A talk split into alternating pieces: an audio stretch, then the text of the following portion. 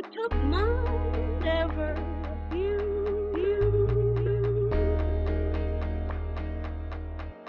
forever and ever.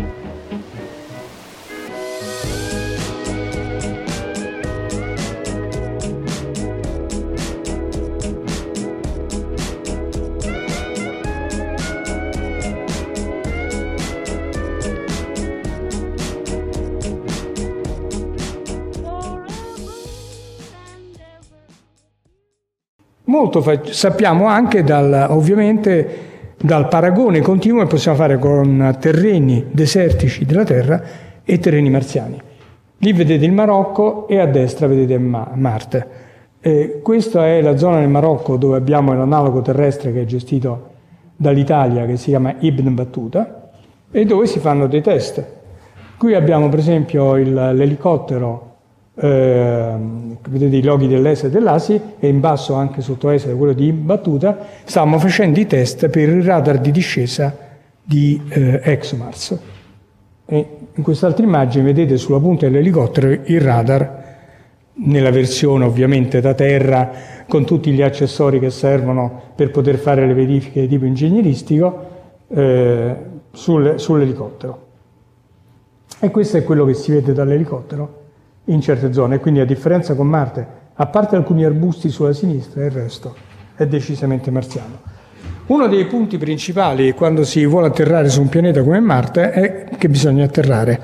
Spare banale. Il problema è che Marte, a differenza della Luna, ha un'atmosfera. È vero che è un'atmosfera tenue, ma ce l'ha, ed è anche un'atmosfera abbastanza in movimento. Quindi l'atterraggio non può essere del tutto predeterminato conoscendo solo la gravità, ma deve essere guidato o autoguidato nell'ultima parte della discesa. Quindi si può utilizzare paracadute e ancor prima scudi termici, come non si può fare invece sulla Luna, ma una volta che si rallenta a velocità paracadute bisogna compensare i venti, il che rende il tutto molto difficile. L'altra difficoltà è che per adesso, dal punto di vista ingegneristico, sappiamo atterrare solo in zone piatte e con sassi non più alti di 50 cm. Quindi bisogna predeterminare una zona che sia sufficientemente sicura da poter toccare con le zampe o con le ruote e poi muoversi, e che sia, ben conosciuta dal punto di vista delle immagini ottiche, attraverso anche le camere di altissima risoluzione come quelle che stanno sul Mars Reconnaissance Orbiter, che hanno una risoluzione massima intorno ai 30 cm, quindi riescono a vedere anche i sassi più piccoli dei 50, che sono un po' il limite critico. Queste sono le zone in cui finora si è atterrato. Phoenix sta molto a nord, è quella che in assoluto sta più a nord. Viking 2 anch'esso stava abbastanza a nord, Viking 1 più a sud, Pathfinder, Opportunity, Curiosity e Spirit abbastanza giù, e InSight. Ora, le prossime missioni, e in particolare 2020, quella europea atterrerà più o meno nell'area tra Viking 1 e Pathfinder, mentre quella americana atterrerà più o meno vicino a Curiosity e InSight. Perché hanno un altro scopo, di cui probabilmente parliamo dopo quando parliamo dei prossimi passi. Infatti, questa è la zona in cui si sta parlando ora per la missione di ExoMars 2020, Oxia Planum o North Valleys. Oxia Planum al momento è quella in pole position. E, insomma, il volto di Marte di oggi qual è? Quello che conosciamo oggi. È essenzialmente la superficie appare priva di forme di vita, e ad oggi non abbiamo nessuna evidenza della presenza di una forma di vita sulla superficie. È segnato da una marcatissima differenza tra la regione nord e la regione sud, è una dicotomia completa del pianeta. La parte nord è più bassa, è molto meno craterizzata in apparenza, la parte sud è mediamente highlands, Quindi terreni più elevati e molto più craterizzata. La morfologia che vediamo oggi è sicuramente il risultato di un'azione combinata di tanti fattori endogeni ed esogeni. Abbiamo una zona che è quella dei vulcani, quindi tipico fattore endogeno, ovvero per esempio la zona di quelli che sono anche i vulcani più alti di tutto il sistema solare, e anche l'azione però di fattori di tipo esogeno, ovvero della erosione dell'acqua che scorreva, dell'erosione di tipo eolico, di una parte anche di tettonica che però è terminata abbastanza presto su Marte. L'attività vulcanica, come dicevo, nel passato è stata estremamente intensa, tant'è che abbiamo Olympus Mons che è 27 km di altezza e 500 km di diametro alla base, è un enorme vulcano che però si è, chiusa in maniera relativamente rapida rispetto alla storia del pianeta. C'è una paleotettonica, sono movimenti gravitativi, frane, tra l'altro abbiamo viste alcune in atto. Nell'immagine in basso che vedete c'è una frana che è stata ripresa dal Mars Reconnaissance Orbiter mentre avveniva. Se andate su internet vedete anche il filmatino della frana che si muove. Poi ovviamente i crateri, collisioni meteoritiche, ma quello è dappertutto, e poi l'attività eolica che continua. Quindi apparentemente è un pianeta, poco vivo, o perlomeno vivo soltanto un po' dal punto di vista geologico, però quello che sappiamo è che nel passato c'era moltissima acqua liquida in superficie. Ce n'è ancora sotto la superficie, e questo lo sappiamo da poco, e poi lo vedremo perché. E ce n'è molta acqua come ghiaccio. Sia nella zona polare nord che nella zona polare sud abbiamo grandi quantità di ghiaccio, non solo nelle calotte, ma anche subito sotto la superficie, protette da strati di detriti neanche troppo spessi. Tra l'altro una delle cose più interessanti per possibili future colonie. Si possono essere sviluppate forme di vita in questo contesto? Sì, molto probabilmente, perché ci sono stati dei momenti in cui l'acqua è stata stabile per un bel po' di tempo e in alcune nicchie nascoste l'acqua è ancora stabile. Poi l'atmosfera non è respirabile, è vero, però se ho l'acqua e ho un po' di energia io posso produrre idrogeno e ossigeno, e con l'ossigeno poi mi produco un po' di atmosfera e non me la devo portare tutta da terra. La gravità è un terzo, non è granché, ma è sufficiente a mantenere per esempio la circolazione dei liquidi corporei, del sangue, decente, ovvero con un andamento alto verso il basso, che è fondamentale per l'uomo, così come problemi di osteoporosi sono ridotti al minimo, cosa che invece sono, come abbiamo imparato, problemi molto pesanti nelle stazioni spaziali, ovvero in microgravità. E la radiazione solare è un problema perché non è schermato da un campo magnetico globale. Ha vari effetti questo, anche il fatto che il vento solare ha portato via buona parte degli elementi leggeri dell'atmosfera. H2O, un fotone UV rompe la molecola di H2O in O e H2. Gli idrogeni sono molto leggeri e vengono facilmente portati via. L'O resta, ha una massa decisamente maggiore, e si lega rapidamente alle rocce, infatti l'ossidazione della superficie è praticamente ubiqua su Marte. Però se noi prendiamo e sciogliamo il ghiaccio e ci abbiamo l'H2O, poi possiamo utilizzare sia l'H2O per bere, la scendiamo e ci abbiamo l'ossigeno, e con l'idrogeno ci facciamo il propellente per tornare indietro sulla Terra. E comunque c'è abbastanza luce da poter utilizzare per pannelli solari. Insomma, Marte è forse il corpo del sistema solare dove, a parte la nostra amatissima Terra che dovremmo trattare forse un po' meglio, è più facile realizzare una colonia umana. E con questo vi ringrazio.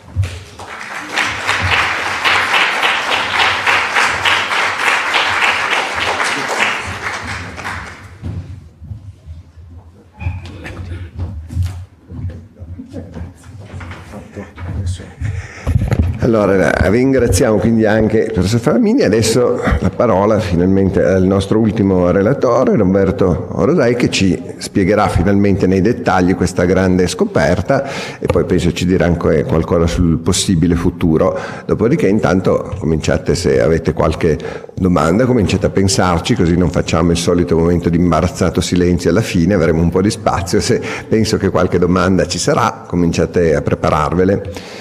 Prego Roberto. Grazie.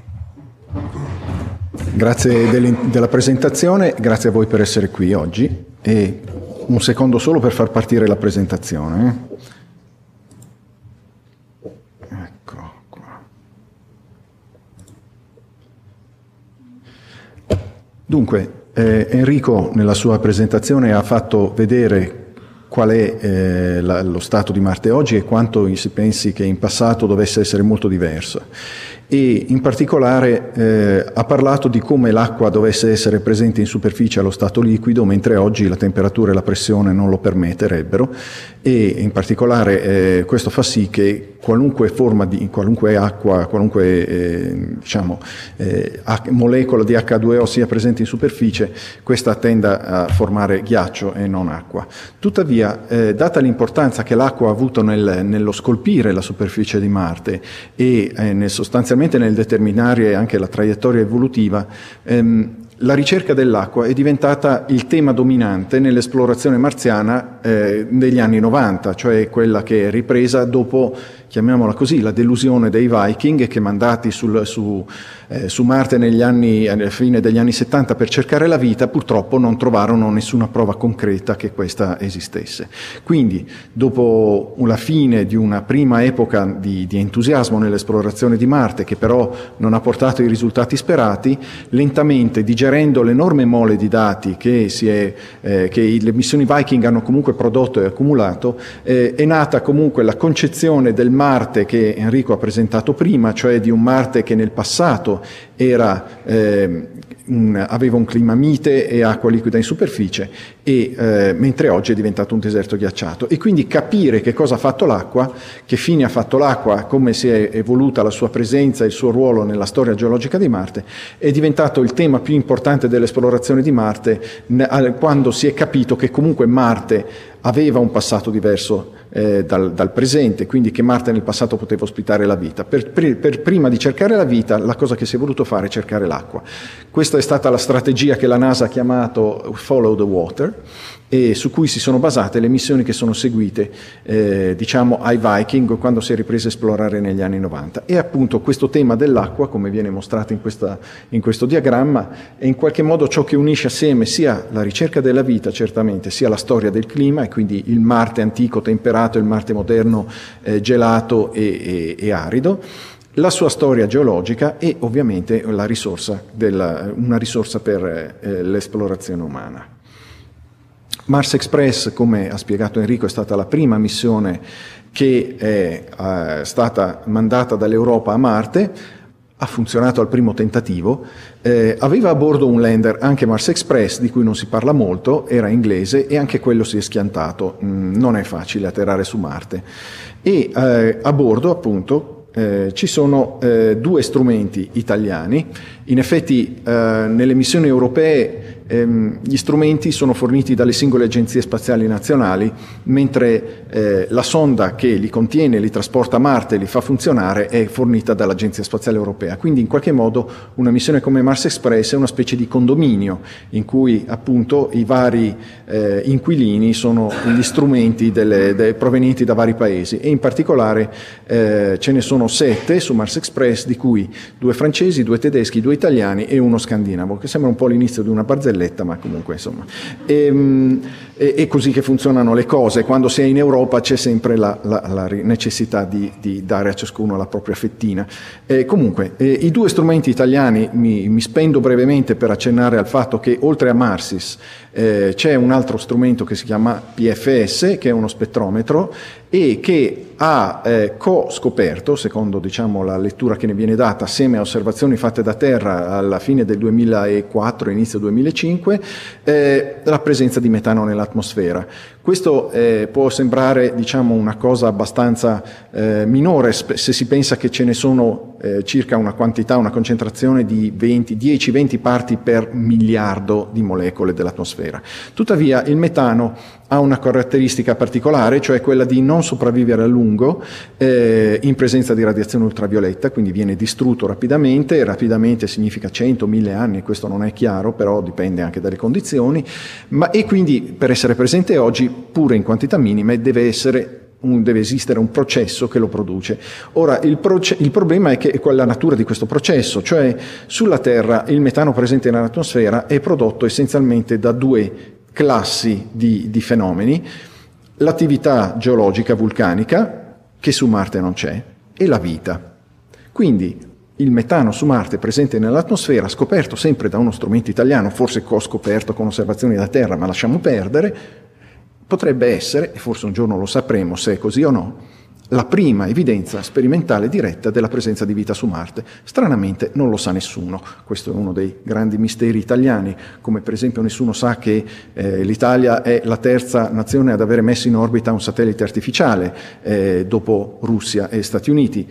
Noi chissà perché ci spalmiamo, ci adagiamo sull'immagine generalmente negativa che i nostri, diciamo, paesi confinanti hanno di noi, del paese diciamo che è più impegnato a far roteare le pizze in aria.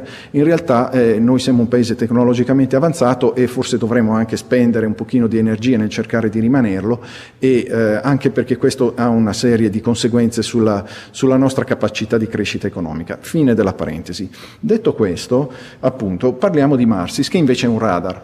Questo è un radar a bassa frequenza, e il motivo per cui lo si usa è che ha le onde radio a frequenze dei megahertz, delle decine, anche delle centinaia di megahertz, riescono a penetrare nella materia solida. Tutti noi siamo abituati al fatto che un telefonino funziona anche dentro casa.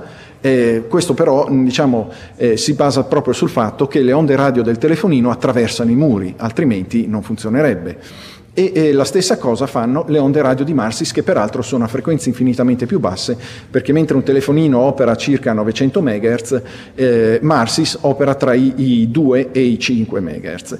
Ora, come funziona? Sostanzialmente quello che conta, quello che ci dice quanto l'onda radio può penetrare nel terreno è la natura del materiale che viene sondato, e in natura i diversi materiali, parliamo in generale di materiali naturali, quindi rocce, ghiacci, eccetera, hanno grandi variazioni, sono molto differenti l'uno dall'altro in termini di proprietà, diciamo di attraversabilità, chiamiamola trasparenza, alle onde radio, e anche in termini di indice di rifrazione, che però ha anche l'effetto di verificare quanta frazione dell'energia di un'onda radio incidente riesce a penetrare all'interno e quanto invece rimbalza. Ora, sulla Terra abbiamo che, o meglio, tra i materiali naturali, abbiamo che quello con l'indice di rifrazione più bassa e anche con la maggiore trasparenza è il ghiaccio. Il ghiaccio d'acqua quindi è un materiale ideale per farci passare in mezzo le onde radio, mentre l'indice di rifrazione più alto ce l'ha l'acqua liquida, e quindi è il materiale che meglio riflette le onde radio incidenti. Quindi un radar che trasmette onde radio attraverso il ghiaccio per scoprire l'acqua è quello che ha maggiori probabilità di scoprirla, cioè è il caso più favorevole in cui un radar può ottenere degli echi da sotto la superficie, e quindi può anche ottenerli per spessori di ghiaccio molto grandi, addirittura di chilometri, e come è stato il caso per Marsis. Quindi quello che succede, adesso cerco di mostrare una piccola animazione. Quando il radar trasmette quindi un'onda radio, un impulso radio verso il basso, l'animazione l'avete vista, un primo eco proviene dalla superficie, una parte dell'energia dell'impulso viene riflessa subito dalla superficie verso il radar, verso l'antenna che riceve e lo registra, mentre parte dell'energia penetra, continua a penetrare e a sua volta viene riflessa di nuovo quando il materiale cambia proprietà, cambia indice di rifrazione. Quindi, per esempio, parlando delle calotte polari, visto che stiamo parlando di come si fa a sondare attraverso chilometri di ghiaccio, quando la calotta polare finisce e sotto c'è della roccia. La roccia però ha un indice di rifrazione non tanto diverso da quella del ghiaccio, si parla da 1,7 a 3, insomma, e quindi il rimbalzo...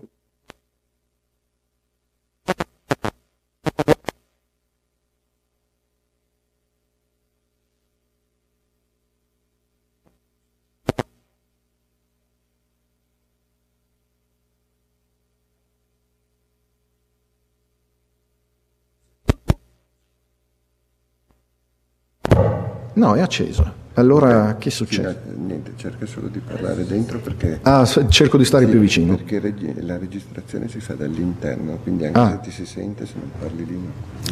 Va bene, va bene. Quando però comincia a comparire l'acqua, le proprietà di del materiale sono diverse, in particolare l'acqua riflette molto di più le onde elettromagnetiche e questo significa che quando Marsis osserva dell'acqua ottiene degli echi molto più forti.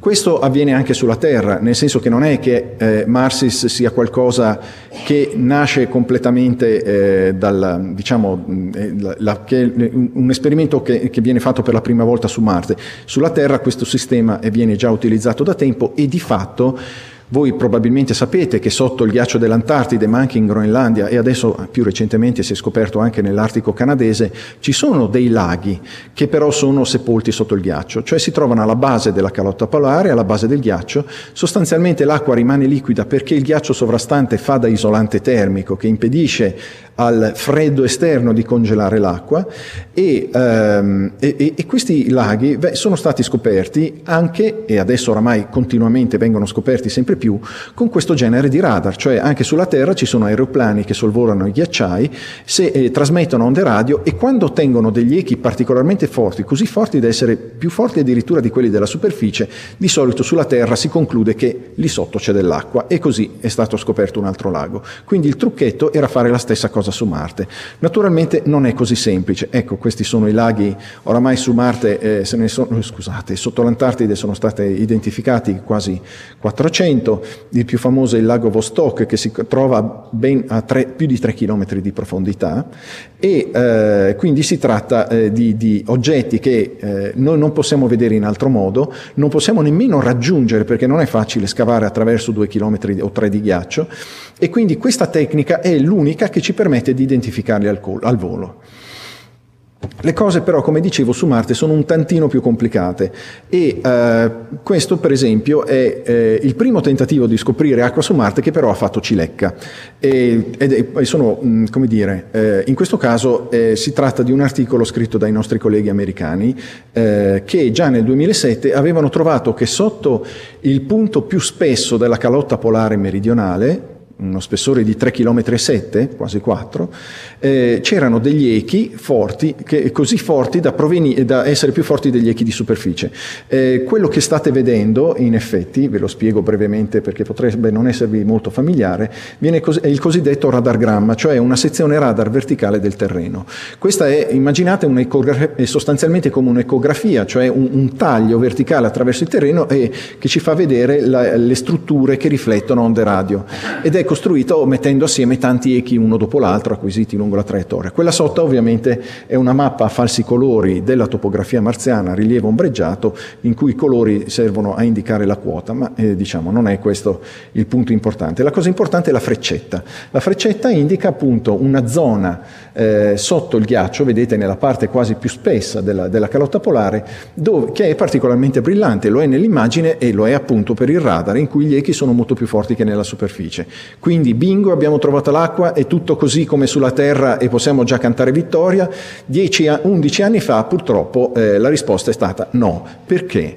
Perché sul Marte la temperatura è così bassa che non solo ghiaccia l'acqua, ma ghiaccia anche l'anidride carbonica. E l'anidride carbonica ha purtroppo la spiacevole proprietà di essere ancora più trasparente del ghiaccio d'acqua, in particolari configurazioni, e questo significa che in realtà quando uno identifica gli echi e vede che sono più forti di quelli di superficie deve anche tenere conto del fatto che questo potrebbe accadere non perché sotto c'è un oggetto o un materiale che riflette molta energia come l'acqua, appunto perché ha un indice di rifrazione alto, ma piuttosto che il materiale sovrastante è molto trasparente e riflette poco, per cui gli echi che vengono dalla superficie sono debolissimi, gli echi che vengono da sotto sono forti non perché ci sia una grossa riflettività sotto, ma perché non c'è attenuazione all'interno e quindi l'eco rimane forte praticamente. E questo è stato il caso. Purtroppo si è capito che in questo particolare caso c'era del ghiaccio di anidride carbonica sopra al fondo, diciamo nella calotta polare, e quindi non è stato possibile, diciamo, si è dimostrato in sostanza che questo non è la spiegazione più plausibile per questi echi così forti, era dovuta alla trasparenza del ghiaccio di CO2 piuttosto che alla presenza di un materiale fortemente riflettente. Le cose si complicano ulteriormente perché naturalmente nessuno ha rinunciato all'idea di cercare l'acqua e quindi si è cercato altre zone in giro per Marte dove ci fossero questi echi forti, ma non è stato facile trovarle. In realtà, al di là di quella zona di cui vi ho parlato appena adesso, questa sotto la parte più spessa della calotta polare sud, le zone dove compaiono occasionalmente echi da sotto 1,5 chilometri, 2, 3 di ghiaccio, sono rarissime e soprattutto sono piccole. Ma la cosa che ci ha fatto veramente diventare matti, perché noi abbiamo cominciato a lavorare a questa faccenda nel 2008, dopo, diciamo, che i nostri colleghi americani avevano trovato la loro di zone interessanti, e quindi ci abbiamo messo 10 anni praticamente, la cosa che ci ha fatto veramente ammattire era il fatto che quando osservavamo la stessa zona in un'orbita successiva, quindi ci passavamo sopra dopo un po', a volte non vedevamo la stessa cosa, cioè quegli echi forti che vedevamo erano scomparsi. Allora, questo ha quindi reso molto molto più difficile dire abbiamo trovato l'acqua perché siamo sicuri che intanto la vediamo, cioè non la vedevamo nemmeno, e questo ci ha costretto veramente a ripartire da zero e in sostanza ci ha permesso poi, alla fine la soluzione l'abbiamo trovata grazie a un piccolo colpo di fortuna. Cosa è successo? Intanto è successo che una delle realtà più spiacevoli dell'esplorazione spaziale è che tutte le sonde spaziali sono dei vecchi rottami, nel senso che per fare una missione spaziale occorrono circa 10 anni di sviluppo. Con Mars Express ce la siamo cavata con 5. Poi ci vuole il tempo per arrivare là e cominciare a far funzionare la missione, eccetera. In sostanza, però, quando una missione spaziale viene decisa anche la tecnologia con cui verrà realizzata. Perciò Mars Express nel 2018 in realtà si basa su tecnologie degli anni 90, e questo è un po' spiacevole per qualcosa che rappresenta l'avanguardia tecnologica dell'umanità. La cosa che è questa ha anche delle conseguenze pratiche, in particolare per Marsis, perché Marsis ha la capacità di produrre un sacco di dati, cioè trasmette e riceve a grande velocità, e questo è necessario per avere una quantità sufficiente di dati da analizzare, ma non può trasmetterli alla sonda, perché essendo tecnologia degli anni 90, il massimo rate, la massima banda di trasmissione che, di dati che può trasmettere lo strumento alla sonda, al computer della sonda, è di meno di 100 kilobyte al secondo, cioè un modem, ripeto, degli anni 90. Allora, per evitare questo spiacevole inconveniente, lo strumento è stato dotato di una sua intelligenza, cioè della capacità di elaborare i dati per conto proprio e mandare a terra solo il risultato. Elaborare in questo caso significa prendere tanti echi acquisiti uno dopo l'altro, più di 100, quasi anche fino a 200, e sommarli tutti assieme e poi mandare a terra solo il risultato. Quello che ci ha reso così difficile in tutti questi anni capire cosa stavamo vedendo era proprio questa elaborazione a bordo, cioè il fatto che prendendo questi echi, tanti echi, alcuni dei quali erano echi forti, altri erano deboli, e poi sommandoli tutti assieme mandando a terra sostanzialmente la media, questa informazione degli echi forti a volte si perdeva.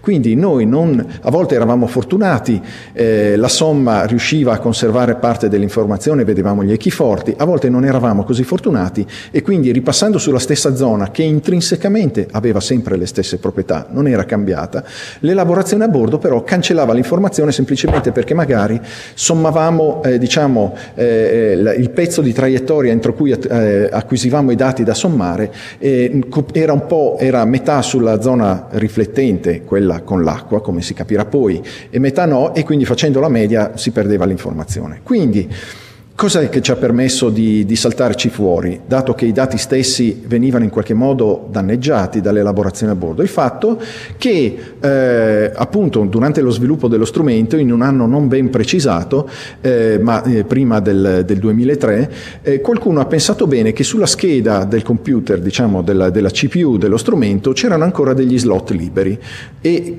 in questi slot si potevano inserire delle memorie. E qui entriamo nella leggenda, nel senso che la storia che mi è stata raccontata è talmente assurda che potrebbe anche essere vera, ossia le memorie da mantenere su uno strumento spaziale ovviamente devono avere le caratteristiche adatte per poter andare nello spazio e quindi devono essere resistenti alle radiazioni. In genere si tratta di materiale militare declassificato, questo è il tipo di cose con cui si lavora. Comunque certamente non è il genere di cose con cui uno va a comprare in un negozio di elettronica. Allora, trovare queste memorie quando non era stato previsto di acquistarle già è stato un colpo di fortuna. Apparentemente la leggenda dice che due ingegneri italiani, di cui uno che lavorava a Milano e uno che lavorava a Roma, si trovavano in uno dei laboratori della NASA quando questa discussione è cominciata sul fatto di inserire queste schede di memoria. E questi due ingegneri si sono resi conto che però di schede non ne avevano, però essendo trovandosi a lavorare con dei colleghi americani a un progetto comune, in quel progetto erano avanzate alcune schede di memoria che i colleghi americani gli hanno regalato senza, così, gratis. E questo già, anche questo, se pensiamo all'America di oggi, diciamo a quello che è diventato l'America dopo l'11 settembre 2001, ecco, se questo fosse accaduto dopo il 2001 ciò non sarebbe mai stato possibile. Però non solo queste schede e queste memorie, che ciascuna delle quali era capace di contenere ben 4 megabyte di dati, quindi un totale di 16 megabyte di dati, stavano nella tasca dell'ingegnere diretto a Roma quando l'aereo che ha riportato entrambi gli ingegneri in Italia ha fatto scalo a Milano, al che l'ingegnere milanese, che era quello che avrebbe dovuto montarle sulla scheda, ha attraversato, diciamo, la porta per andarsene così e si è ricordato delle schede e ha chiesto al suo collega romano di dargliele, il quale senza pensarci le ha tirate fuori dalla tasca, ce l'aveva in tasca, le ha lanciate per aria e l'altro ingegnere per fortuna è riuscito a prenderla al volo. Quindi in quel momento c'è stato l'effetto farfalla, cioè due realtà si sono divise, da una parte quella in cui l'acqua viene scoperta, dall'altra quella in cui noi continuiamo a sbattere la testa contro il muro fino a vita natural durante. Io non ho mai creduto all'effetto farfalla, a me faceva ridere l'idea che una farfalla che batte le ali da qualche parte in Polinesia fa venire un uragano in Texas, però questa volta effettivamente ci siamo andati molto vicini. Comunque, detto questo, quindi, e tra l'altro la decisione, ecco, una delle persone coinvolta nella decisione, Enrico, il cui presente, però lui non era quello che ha acchiappato la no, ma fammi dire una cosa sulla parte iniziale della leggenda, perché di quella cosa dello scambio, ovviamente abbiamo fatto una teleconferenza prima con NASA, era all'interno degli accordi di scambio bilaterale, quindi era coperta la possibilità che noi fornissimo a loro parti o loro fornissimo a noi parti, fa parte degli accordi internazionali e come dire, fui informato perché mi chiamarono e ovviamente dissi sì, facciamolo al volo. Poi il resto. Poi il resto è la storia, così insomma. Comunque, e questo è sostanzialmente, quindi con questi 16 megabyte di memoria, una roba che ci si vergognerebbe ad avere un telefonino con queste capacità, siamo riusciti. Appunto, e anche qui entriamo un'altra volta nella leggenda, però più simile all'armata Brancaleone stavolta, cioè un altro ingegnere sempre di Milano ma uno diverso e un precario che lavora a Roma si sono messi assieme per trovare il modo appunto di utilizzare queste memorie per memorizzare tutti i dati che ci servivano. Fino ad allora nessuno se n'era preoccupato, c'era un modo di farlo ma non era molto efficiente. Loro, lavorando uno gratis nel tempo libero e l'altro comunque con contratti a tempo determinato, si sono messi lì e hanno risolto il problema.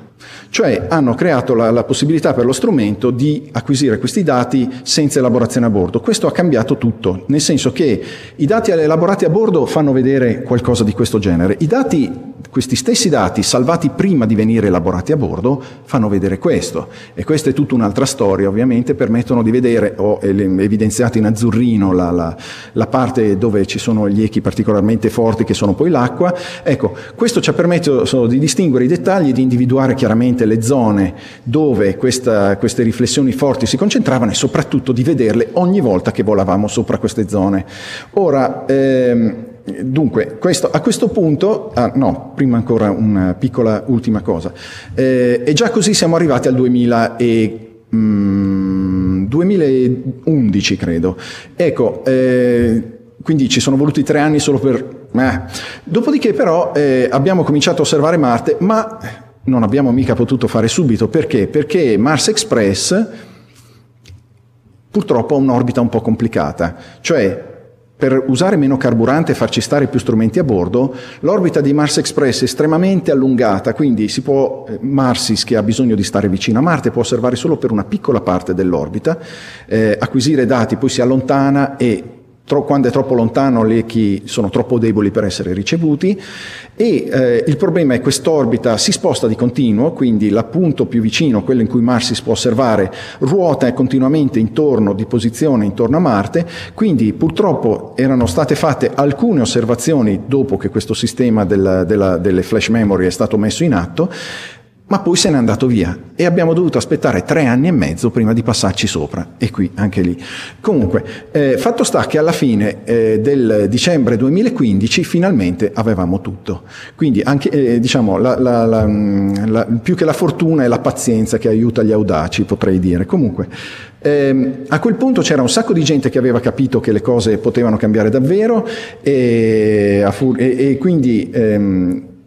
ci siamo aggregati intorno a questo progetto, a questi dati, e dopo abbiamo passato i successivi 2 anni a sbatterci la testa contro, perché comunque, anche se avevamo delle osservazioni chiaramente difendibili, ripetibili, delle cose reali che potevamo mostrare, purtroppo dimostrare che però non era dovuto alla presenza di ghiaccio d'acqua ha richiesto parecchio lavoro.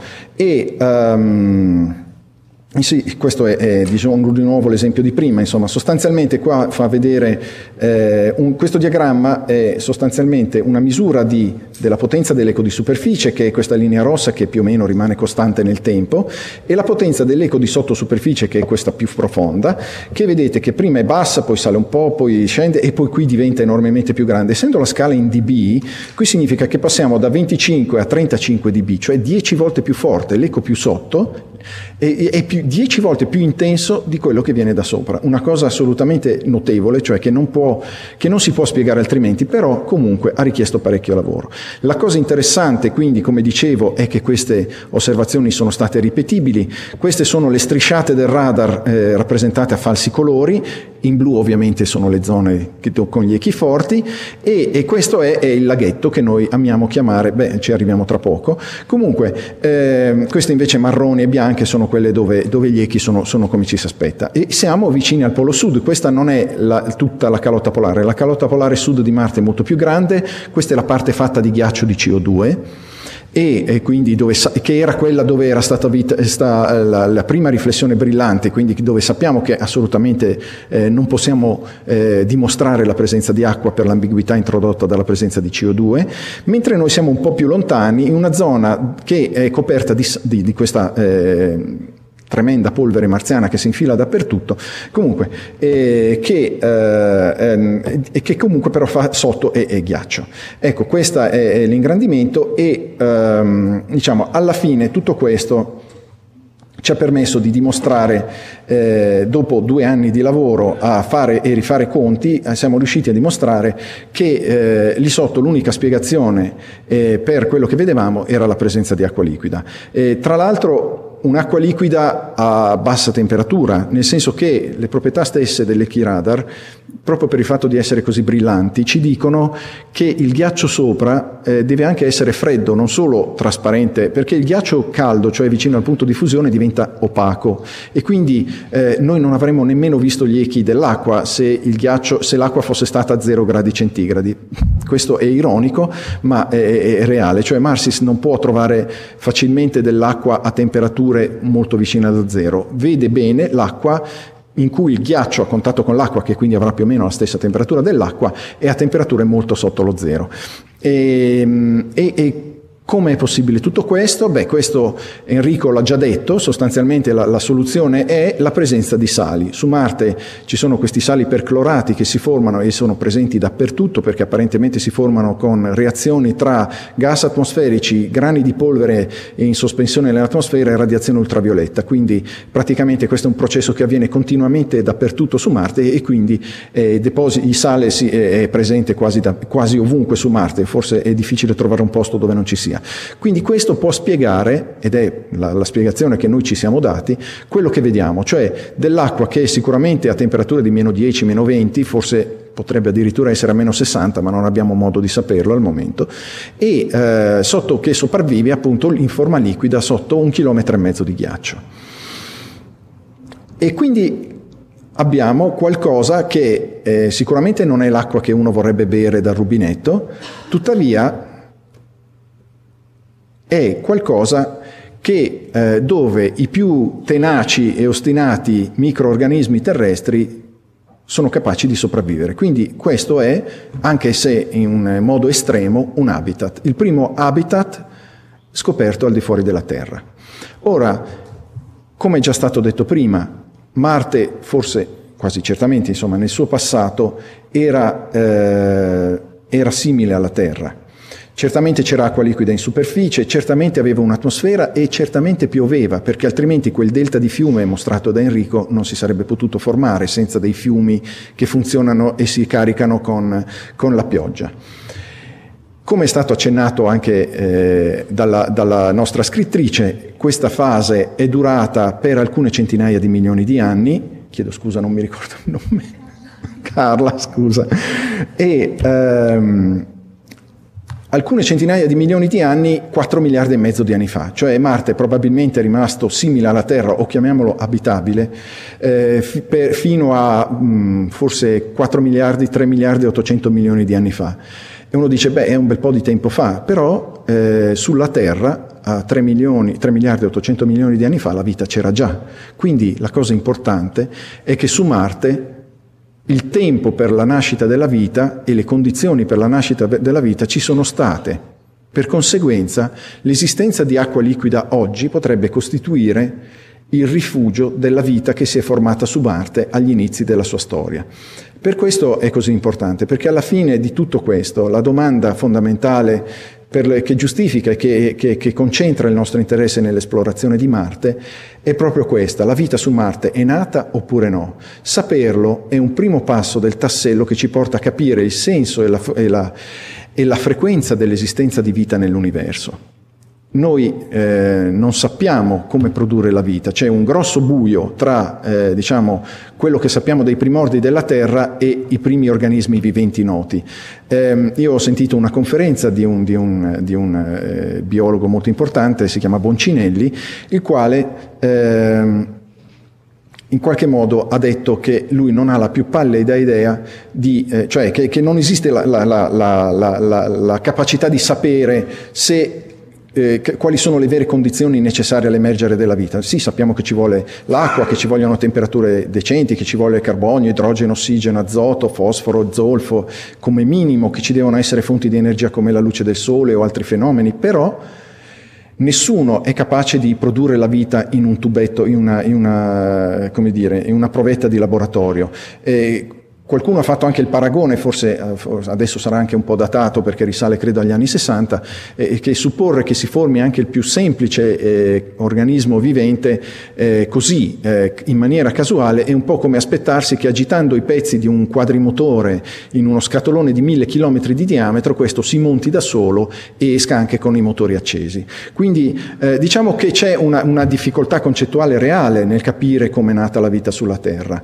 E quindi in qualche modo noi non sappiamo qual è l'ingrediente segreto, se ce n'è uno, che la fa emergere. Quindi non sappiamo nemmeno se bastano le condizioni che sulla Terra e su Marte sappiamo essere esistite, di temperatura, pressione, eccetera, eccetera, per far emergere la vita, o se deve succedere qualcosa di speciale che ancora non capiamo. Nel momento in cui noi aggirassimo la nostra ignoranza e trovassimo la risposta su Marte, sperabilmente una risposta positiva, ecco che improvvisamente tutto cambierebbe.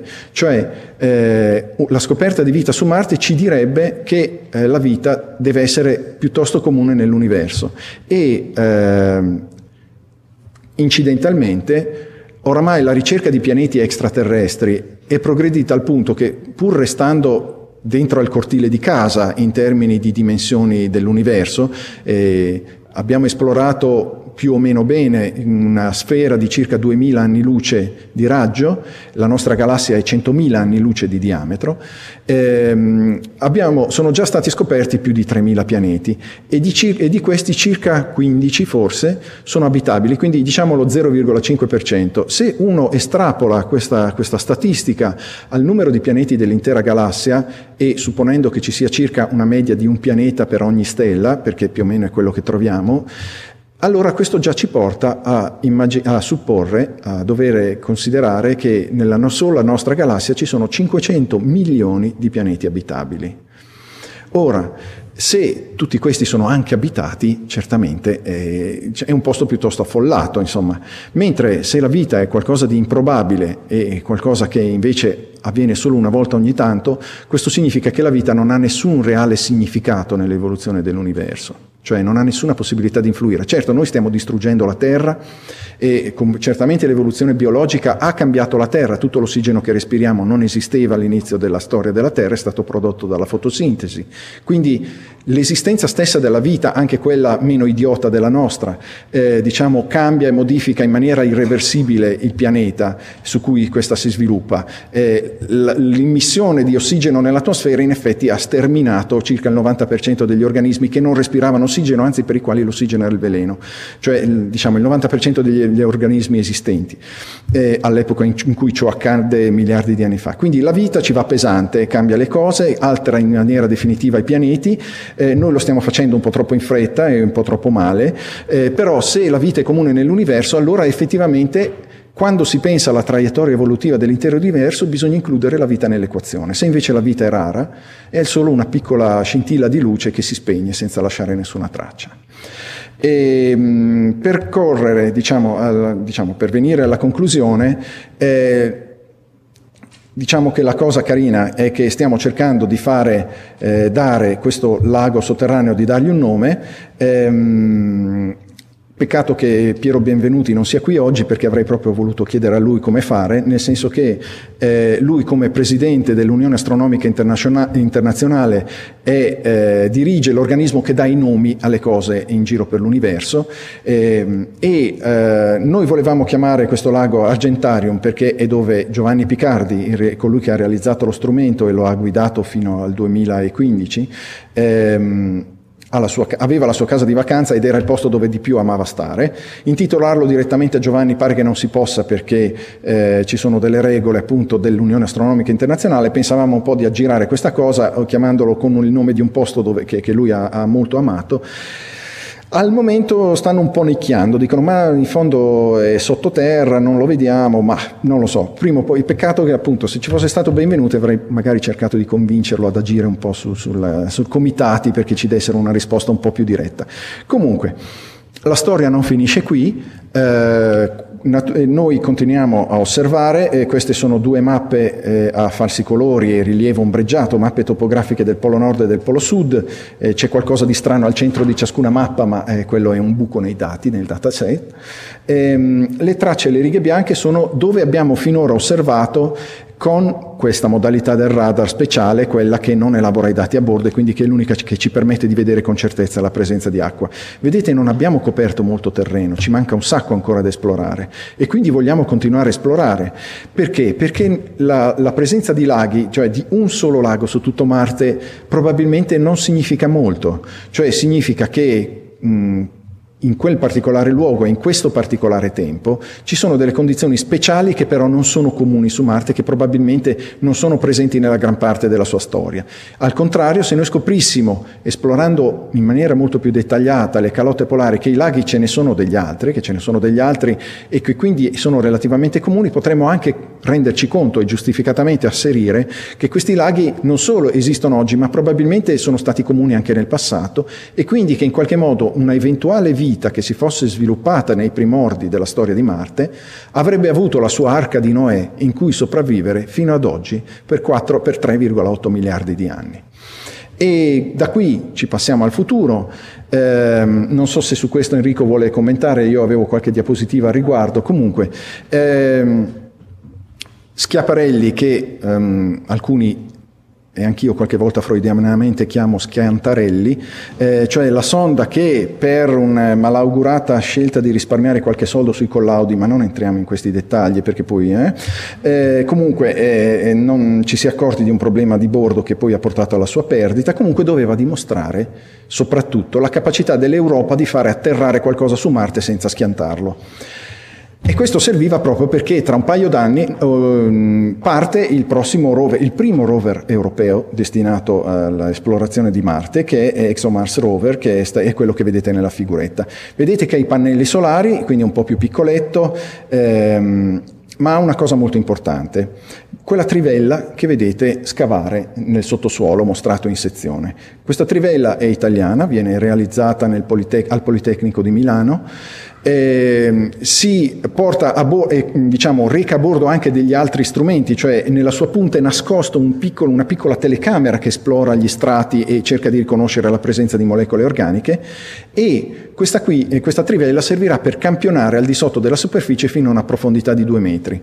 A una profondità di 2 metri, le radiazioni che sterilizzano la superficie, cioè che rendono impossibile aspettarsi di trovare vita in superficie su Marte, non penetrano. Sostanzialmente quindi l'ExoMars Rover è il primo tentativo serio di trovare la vita su Marte dai tempi del Viking, cioè la prima esplorazione di un ambiente dove più o meno la vita potrebbe, o almeno tracce di vita potrebbero sopravvivere.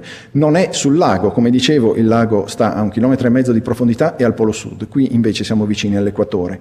Tuttavia, se raggiunge il permafrost, quindi se raggiunge il terreno ghiacciato, in qualche modo c'è comunque speranza che qualche traccia, se c'è mai stata vita diffusa su Marte, si possa trovare anche lì. E queste tracce non sarebbero distrutte dalle radiazioni che invece disgregano le molecole organiche in superficie.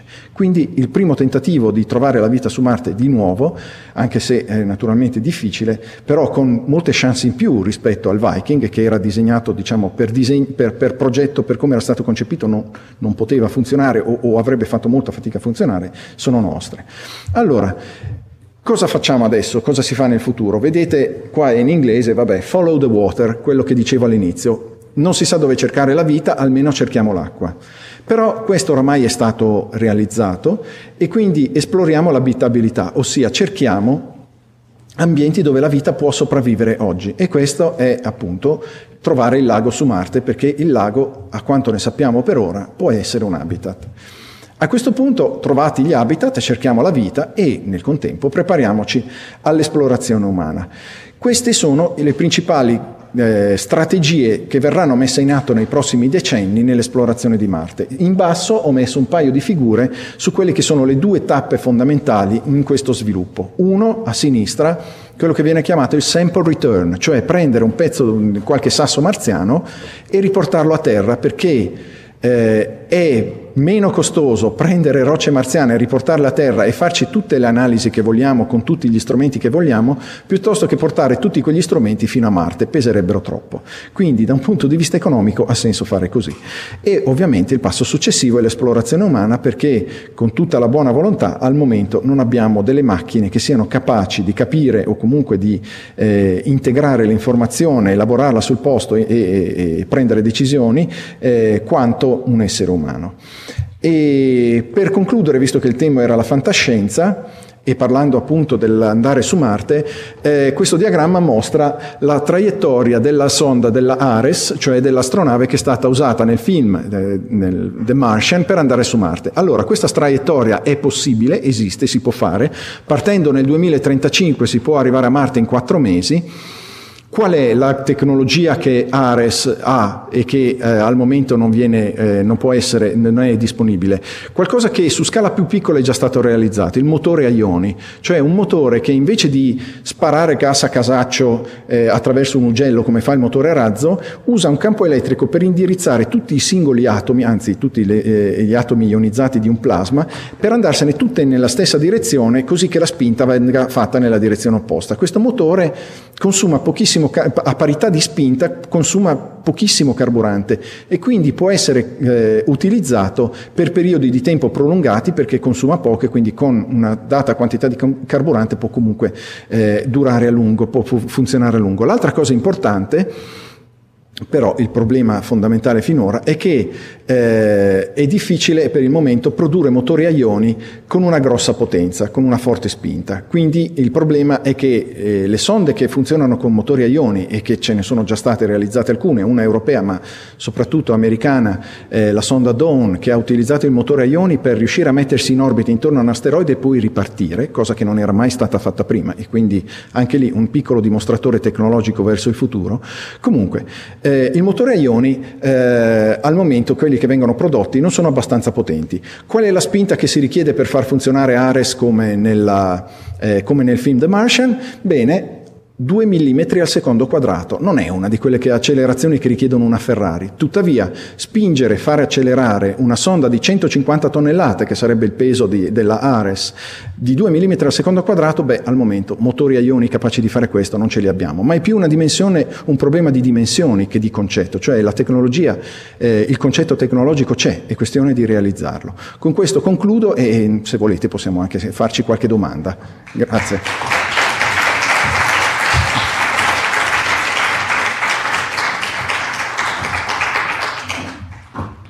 Grazie mille. E allora intanto se c'è qualche domanda del pubblico preparatevi, ma io comincio a farne una, visto che stiamo parlando anche del futuro. Soprattutto rispetto ad una missione umana che si spera prima o poi verrà fatta, anche se non sappiamo bene quando, ci sono varie ipotesi su dove potrebbe essere inviata. Certo, adesso dopo questa scoperta uno così a naso verrebbe da pensare che la cosa più logica sia che tutti adesso comincino a pensare di mandarla da quelle parti, però non so, voi pensate che questa cosa dovrebbe effettivamente cambiare e dovrebbe diventare realisticamente il primo obiettivo, il primo luogo dove si può pensare di mandare una missione umana, oppure magari ci sono degli altri fattori che rendono difficile che il primo tentativo venga fatto in quella zona lì? Vorrei mostrarti un'immagine, se mi dai il tempo, perché la risposta alla tua domanda è sì.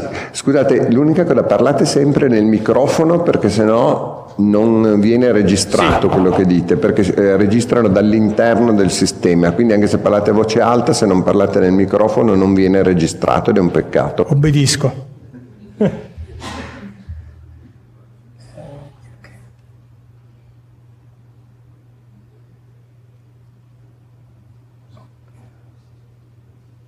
Solo un secondo che trovo l'immagine giusta, che è questa. Ok. Devi fare forse presentazione, modalità presentazione. Hai ragione. Bene, non è questa. Ok, questo è uno dei concetti tecnologici di come si possa andare o diciamo verso la Luna o anche verso Marte. È uno dei possibili. Ma quello che volevo arrivare alla fine era questa immagine qua. Allora, attualmente il concetto, diciamo, che va per la maggiore nelle agenzie spaziali, e questa è una differenza che poi è importante rispetto all'altra parte del mondo che si è sviluppata per lo spazio, è di superare il concetto della Stazione Spaziale Internazionale. Fare una stazione spaziale intorno alla Luna.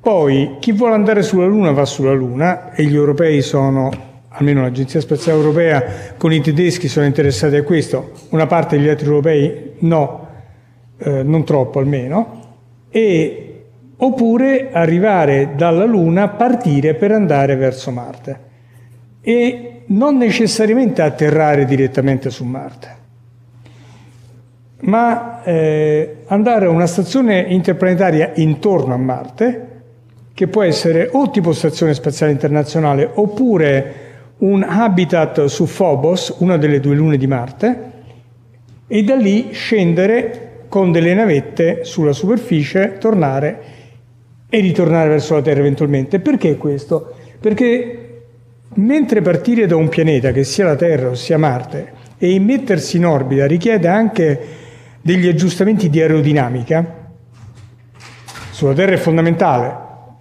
e su Marte un po' di meno, ma è importante, e in più bisogna vincere le forze di gravità rispettiva.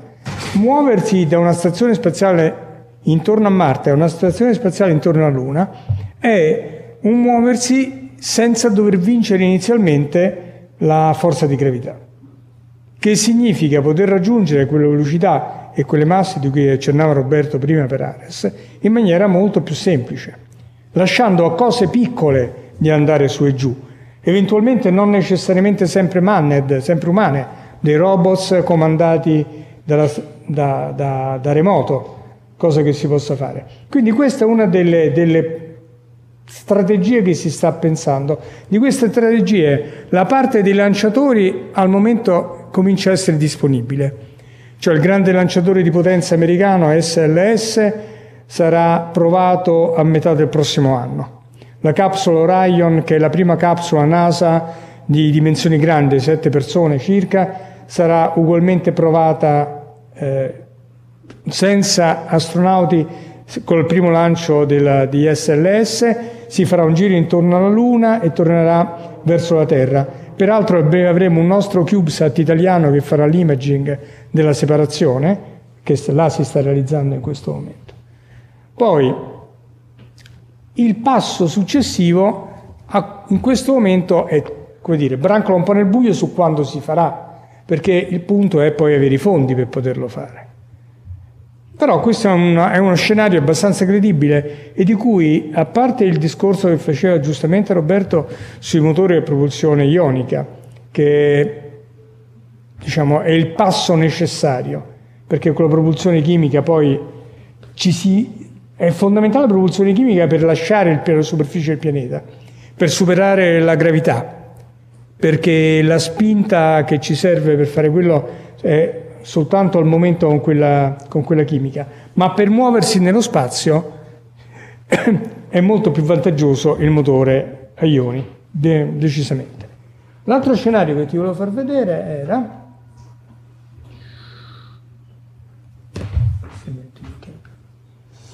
Dune di Marte.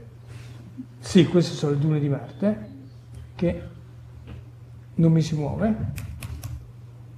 Ma questo lo sappiamo e l'abbiamo visto in The Martian.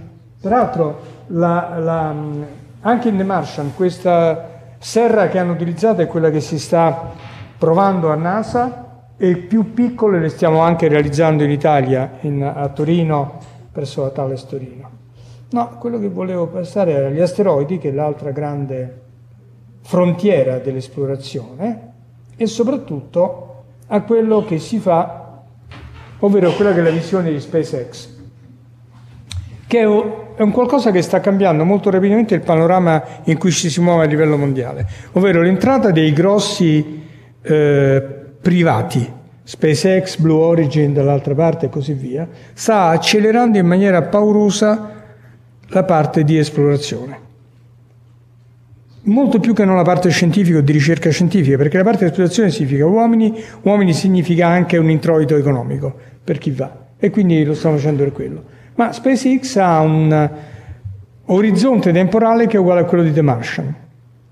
In effetti il 2035, che è il momento di massimo avvicinamento tra Terra e Marte, è un momento ideale, poco prima e poco dopo di quello, anzi un po' prima le prime cose, proprio per arrivare a portare, come è nell'idea di SpaceX, delle capsule con circa 50 uomini a bordo, più di una, partiranno tutte quante insieme, e l'idea è quella di, alla fine, di arrivare a una situazione come questa, di questo genere, ovvero ad avere una cupola o un qualche zona protetta dalla radiazione in cui l'atmosfera può rimanere intrappolata, e avere delle astronavi che partono dalla superficie, arrivano in orbita e dall'orbita vanno poi su navi spaziali, vere navi spaziali, che portano poi verso la Terra.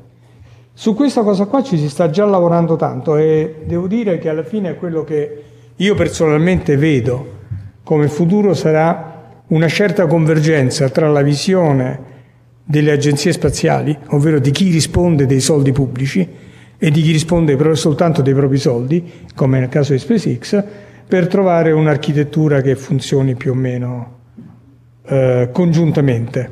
E in effetti già ad oggi tutte le parti in comune, ovvero per esempio i portelli di aggancio tra stazione spaziale e le capsule che fa SpaceX, sono ovviamente standard, sia per gli europei che per i cinesi, peraltro. E quindi pensate che questo potrebbe anche portare a dare un'occhiata al vostro lago?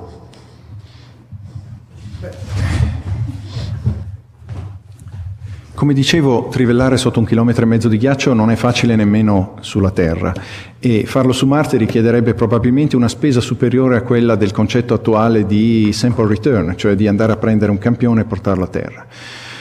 Per questo bisogna riflettere. Tuttavia, le idee incontrano sempre, diciamo, le novità, le nuove scoperte, hanno sempre bisogno di un periodo di sedimentazione, ma alla fine qualcosa emerge, così come la scoperta del metano nell'atmosfera di Marte nel 2006 poi alla fine ha portato a ExoMars Orbiter, Schiaparelli, tacciamo di Schiaparelli, ma la vera scienza è quella, un decennio dopo. Così io mi aspetto che ci sarà un tempo fisiologico minimo per riuscire a digerire questa informazione, soprattutto per esplorarne le implicazioni e sperabilmente trovare un modo meno faticoso di accertarci di quale sia il contenuto di questo lago. Se fossimo sulla Terra, cioè se ci fosse del ghiaccio che in qualche modo, o meglio, se ci fossero dei gradienti di temperatura, delle differenze di temperatura tra sopra e sotto tali da produrre convezione, cioè da avere del movimento all'interno del ghiaccio, anche se su tempi geologici, cioè su tempi lentissimi, quindi celle convettive che fanno da nastro trasportatore, portano in comunicazione ciò che è sotto con ciò che è sopra, allora potrebbe anche bastare prendere del ghiaccio lì in superficie, analizzarlo e cercare tracce di vita che ovviamente magari sarà già morta da un pezzo, ma comunque di cui restano abbondanti evidenze in forma chimica. Se questo non è il caso, quindi il regime, diciamo, termico della crosta ghiacciata, della carota ghiacciata, non è sufficiente a innescare la convezione, e allora lì la faccenda si fa più complicata e bisogna cercare di trovare qualche altro modo. Forse, non lo so, a volte io ho sentito parlare di un concetto di prendere una palla di materiale radioattivo, poggiarla sul ghiaccio, aspettare che il calore che genera faccia sciogliere fino ad arrivare dentro. Certamente non è il massimo dal punto di vista della biologia, diciamo, cioè non penso che sia una cosa simpatica fare il nostro primo incontro con la vita su Marte sterminandola a colpi di radiazioni, però potrebbe essere un modo di superare il problema di creare un oggetto che trivella fisicamente fino al lago ed estrae un campione. Non lo so, è tutto da immaginare, questa è la realtà. La cosa è troppo recente perché qualcuno abbia le idee chiare. Io mi aspetto che salti fuori qualcuno tra qualche tempo con qualche idea. Vorrei esserne parte possibilmente, però se poi lo fanno in Cina o lo fanno in Australia o lo fanno anche negli Stati Uniti, è probabile di no. Speriamo che succeda in Europa.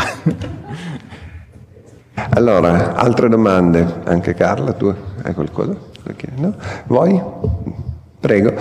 Potete un attimo, arriva il microfono.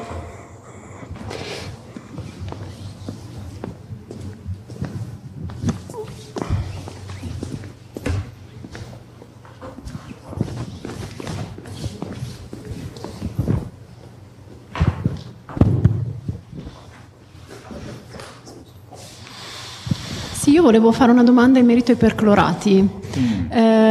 Io ho letto diverse informazioni riguardo appunto al perclorato di sodio e il perclorato di magnesio. E volevo chiedere, in base a quello che lei diceva prima, se quindi si dovesse andare più a fondo delle informazioni, voi vi siete già fatti delle idee o delle teorie di come si può essere evoluta la vita, visto che i perclorati sono altamente pericolosi o tossici, non so come definirli, tossici, eccetera, eccetera. E poi nel caso in cui diamo per scontato che domani possa partire una missione con delle persone che vanno su Marte, come possono risolvere la questione dell'atmosfera, la questione un po' di tutto, perché poi un discorso è sì, va bene, partire, che non metto in dubbio che sia complicatissimo, andare su Marte, però poi devono anche sostare con le condizioni certo, della vita che c'è, nostra vita su Marte. Su questo probabilmente non sono la persona più adatta a rispondere, non essendo, diciamo, un biologo, e non so se qualcuno ha in mente qualche cosa da dire. A me risulta che ci siano dei batteri che utilizzano i perclorati nel loro metabolismo, cioè che per quanto sia tossico per la maggior parte delle specie viventi, ci sono invece alcuni batteri che si sono adattati e lo utilizzano invece come per il proprio metabolismo. Però altro non saprei dire. Per la seconda parte della domanda, anche lì, quello forse Enrico è la persona che ne sa di più, perché... Volevo dire anche che probabilmente si possono utilizzare anche delle specie vegetali particolari per bonificare il terreno in questione e per utilizzarlo poi, lo scopo magari per produrre delle piante utili per noi, ecco. Però c'è tutta una parte ancora in fase di studio, non saprei neanche dire di preciso quale specie, ecco. Allora, è vero quello che il discorso che il perclorato, quindi, non è un ambiente proprio ultra favorevole, ma appunto già sulla Terra esistono estremofili che vivono in condizioni anche peggiori di questa.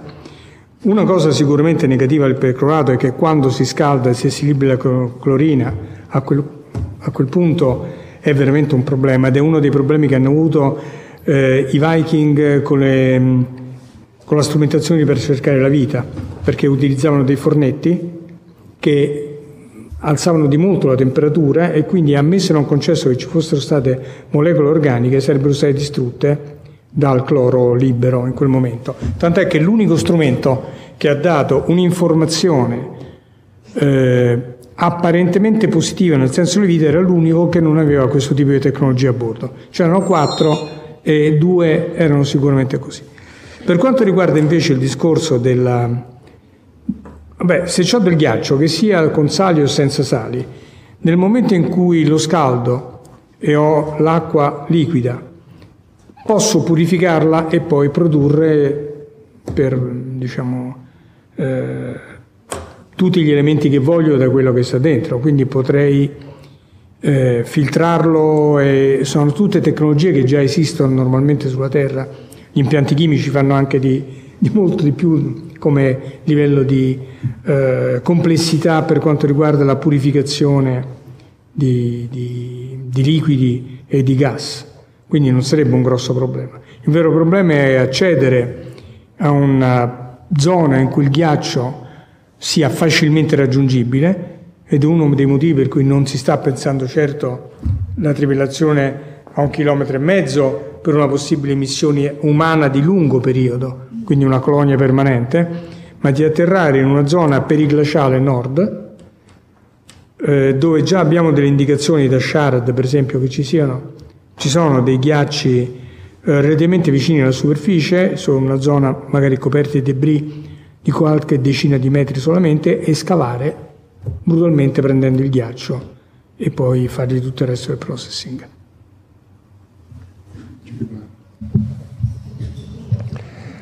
Ci sono altre domande? Davvero? Sì, lì. No, nel microfono. Non vorrei andare fuori tema, però da quello che ho sentito oggi mi sembra che le due caratteristiche, sia nella ricerca della vita per generare un habitat oppure per trovare una storiografia della vita, siano la presenza dell'acqua anche in forma solida come il ghiaccio d'acqua e appunto la presenza del metano. Questi sono due elementi che ci sono per esempio anche su un satellite di Saturno che è Titano.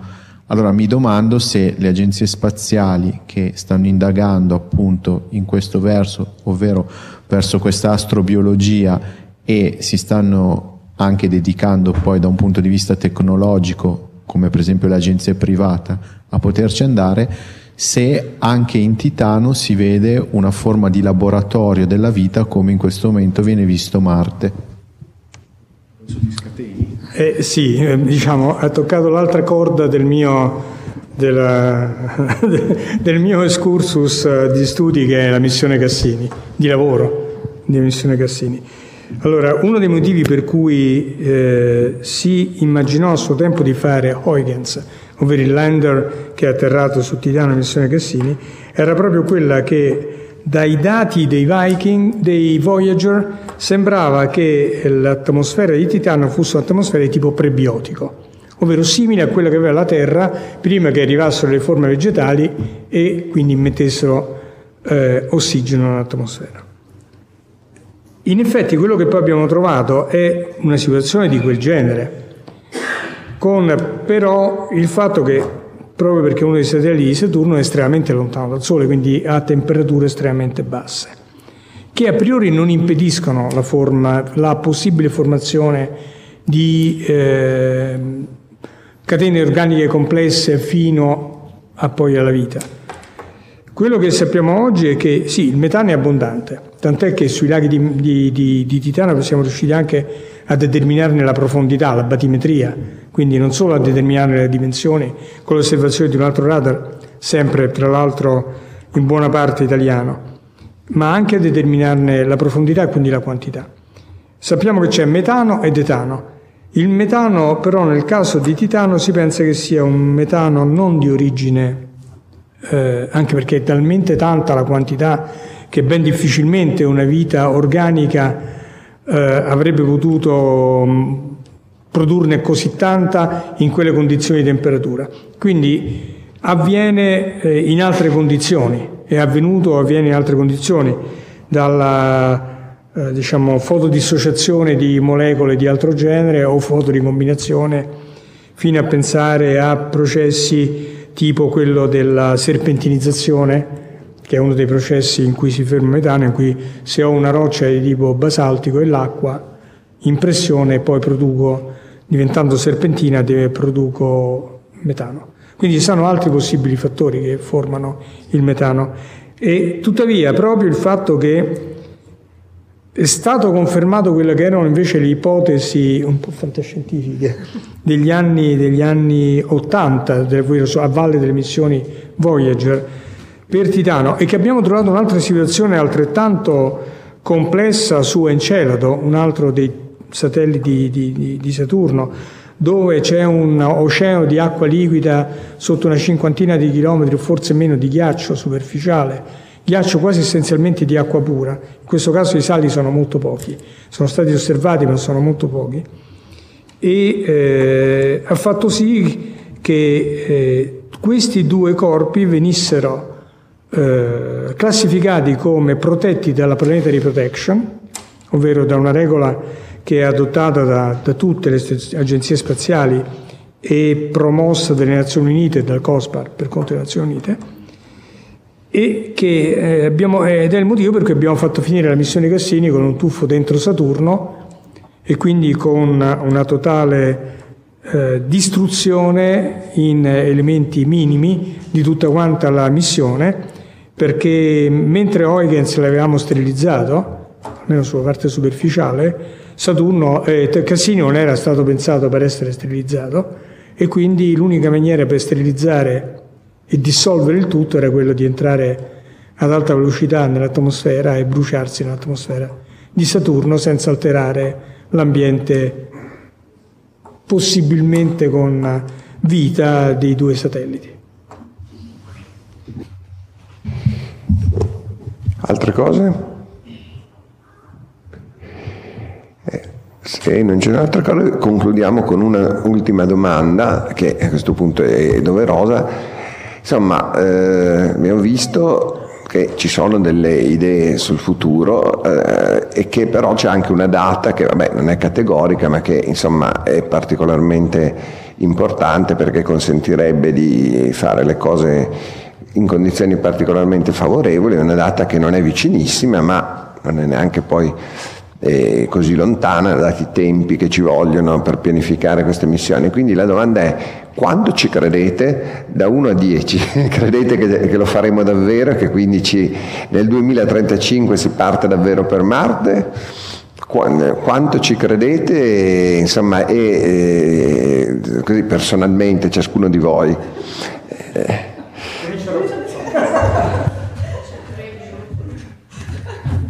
Chi mi conosce sa che io non sono un ottimista. In effetti la mia principale preoccupazione è che noi evitiamo di autodistruggerci nelle prossime decade, visto che sia come paese che come mondo nel suo complesso siamo sempre più impegnati a spiraleggiare verso il basso nell'odio e nel rifiuto della realtà. In effetti il cambiamento climatico, che è una di quelle cose su cui per il quale spero che ci siano dei cambiamenti, è l'opportunità per sviluppare una visione nuova internazionale di cooperazione, eccetera, ma anche lo spazio lo è. Ecco, io credo che sotto la pressione di quello che sta cambiando nel nostro mondo, di tutte le complessità che dobbiamo imparare a gestire a livello globale, sia possibile sviluppare una collaborazione e che lo spazio possa avere un grande ruolo nel favorire questa collaborazione, in un contesto in cui invece di, come dire, avere dei leader che sono evidentemente dei soggetti psichiatrici con forti tendenze sadico-anali, diciamo, in vecchia terminologia freudiana, diciamo, avessimo dei leader un po' più illuminati, allora le cose sarebbero possibili. Però se invece noi effettivamente dobbiamo dare sempre retta al nostro lato più regressivo, allora questo non si svilupperà. Diciamo che io credo che questo succeda se l'umanità decide di sopravvivere. Bisogna che ti faccia conoscere il mio amico Antonio Serra, perché quanto pessimismo è un bel match comunque, quella della Bonelli. Va bene, Enrico invece? Ma diciamo sono appena ma caratterialmente più ottimista di Roberto, per cui no, condividendo tutte le preoccupazioni sui cambiamenti climatici e sulla scarsa lungimiranza, diciamo, di chi governa in questo momento le cose del mondo, però osservo, anche perché diciamo fino all'altro ieri questo è stato il mio mestiere, quindi, e continuo a farlo nonostante il pensionamento, osservo che c'è una certa volontà e accelerazione da parte di NASA, sicuramente, da parte dell'ESA, per quanto la cosa sia poi sempre mediata dalla necessità di condominio e delle discussioni condominiali di cui parlava prima Roberto, sicuramente da parte dell'ASI, almeno fino a 2 mesi fa, e di altre agenzie, della Cina sicuramente per quanto riguarda almeno lo spazio circumlunare, di andare avanti.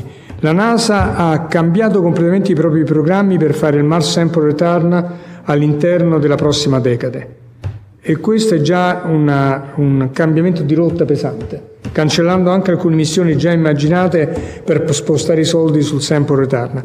La missione Mars 2020 sarà la prima missione che prenderà dei campioni e li lascerà sulla superficie per essere poi ripresi e portati a terra. E quindi è quella già in fase di realizzazione. L'ho vista non più di 3 settimane fa al JPL, il rover ormai quasi completamente assemblato. E poi c'è SpaceX, che ha una roadmap che è estremamente stringente e che porta a quelle date, anzi loro dicono un po' prima, pensando al 2035 come ultima possibilità, ma parlano di almeno 4 anni prima per mandare l'uomo su Marte. Quindi abbiamo tutta una serie di condizioni che, salvo suicidi, dovrebbero far arrivare a quella possibilità lì in maniera seria. Dal punto di vista tecnologico, effettivamente, l'unico scoglio che dobbiamo superare è quello di dimostrare di poter ripartire da Marte e tornare a Terra. Il resto, grosso modo, sappiamo fare tutto. Ok. Carla? Dico qualcosa anch'io, mi accodo a quanto ha appena detto Enrico e aggiungo che forse è necessario anche che tutte queste cose siano anche conosciute da chi non lavora solo in questo ambito, perché non c'è niente per spingere qualche cosa che ci sia un interesse generale da parte di tutti a portare avanti queste tecnologie invece che remare contro. Io sono ottimista, anche perché il fatto che scrivo di fantascienza ambientata nel futuro e voglio che sia realistica significa che sono ottimista, perché penso sì, su Marte ci andiamo presto, vorrei vederlo durante la mia vita possibilmente, quindi prima è meglio è, e sono convinta, uno dei motivi perché lo faccio, sono convinta che se lo vogliamo tutti quanti può essere possibile, più persone lo vogliono più si può ottenere come risultato. Bene, noi qui infatti ci proviamo a diffondere un po' le idee. Allora, prima di concludere ricordo, quindi a scanso di equivoci, i nostri due recuperi in cui avremo anche occasione di dialogare con Carla per i nostri studenti, che saranno quindi, ripeto, venerdì da mezzogiorno, diciamo all'1:30 per il primo anno, e salvo diverse comunicazioni, lunedì dalle 9 alle 11, diciamo anche qui dalle 9:30 alle 11, insomma, per il secondo anno. Poi appunto mercoledì 12, ripeto, è il termine ultimo per comunicarmi chi vuole partecipare alla gita all'osservatorio di Merate, dove andremo a vedere Marte al telescopio. Detto questo, non mi resta che ringraziare tutti per la partecipazione, ovviamente i nostri relatori, augurandomi che, come già è successo con molti altri, possano diventare degli amici che incontreremo di nuovo anche nel futuro. Grazie a tutti e arrivederci al prossimo anno con quel che resta della Luna. Avete ascoltato Fantascientificast, podcast di fantascienza e cronache della galassia, da un'idea di Paolo Bianchi e Omar Serafiti, con il contributo cibernetico del Cylon Prof Massimo De Santo. Potete seguirci ed interagire con noi sul nostro sito fantascientificast.it, su Facebook alla pagina Fantascientificast, su Twitter sul profilo @Fantascicast, sul nostro canale Telegram t.me/Fantascientificast, sulla nostra community Telegram t.me/FSCCommunity. Se siete particolarmente timidi, potete utilizzare la vecchia, cara e affidabile posta elettronica scrivendoci all'indirizzo redazione@fantascientificast.it. Tutte le puntate sono disponibili sul nostro sito, su Apple iTunes, su Spotify e su Podbean all'indirizzo podcast.fantascientificas.it. Se volete, potete lasciarci una valutazione a 5 stelle su Apple iTunes ed offrirci una birra romulana o un gotto esplosivo pangalattico, sostenendoci tramite una donazione PayPal utilizzando l'apposito pulsante sul nostro sito. Fantascientificast è una produzione amatoriale, non si intende infrangere alcun copyright, i cui diritti appartengono ai rispettivi detentori. Autorizzazione SIAE 5612I5359. Nessun byte e nessun tribolo sono stati maltrattati durante la produzione di questo podcast. Alexa 4 e l'equipaggio di Fantascientificast vi augurano lunga vita e prosperità e vi danno appuntamento alla prossima puntata lungo la rotta di Kessel.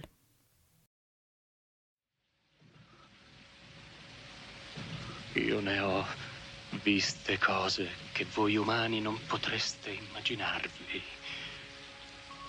Navi da combattimento in fiamme al largo dei bastioni di Orione.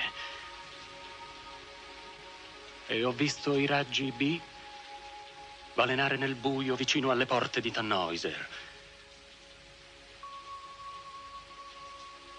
E tutti quei momenti andranno perduti nel tempo, come lacrime nella pioggia. È tempo di morire.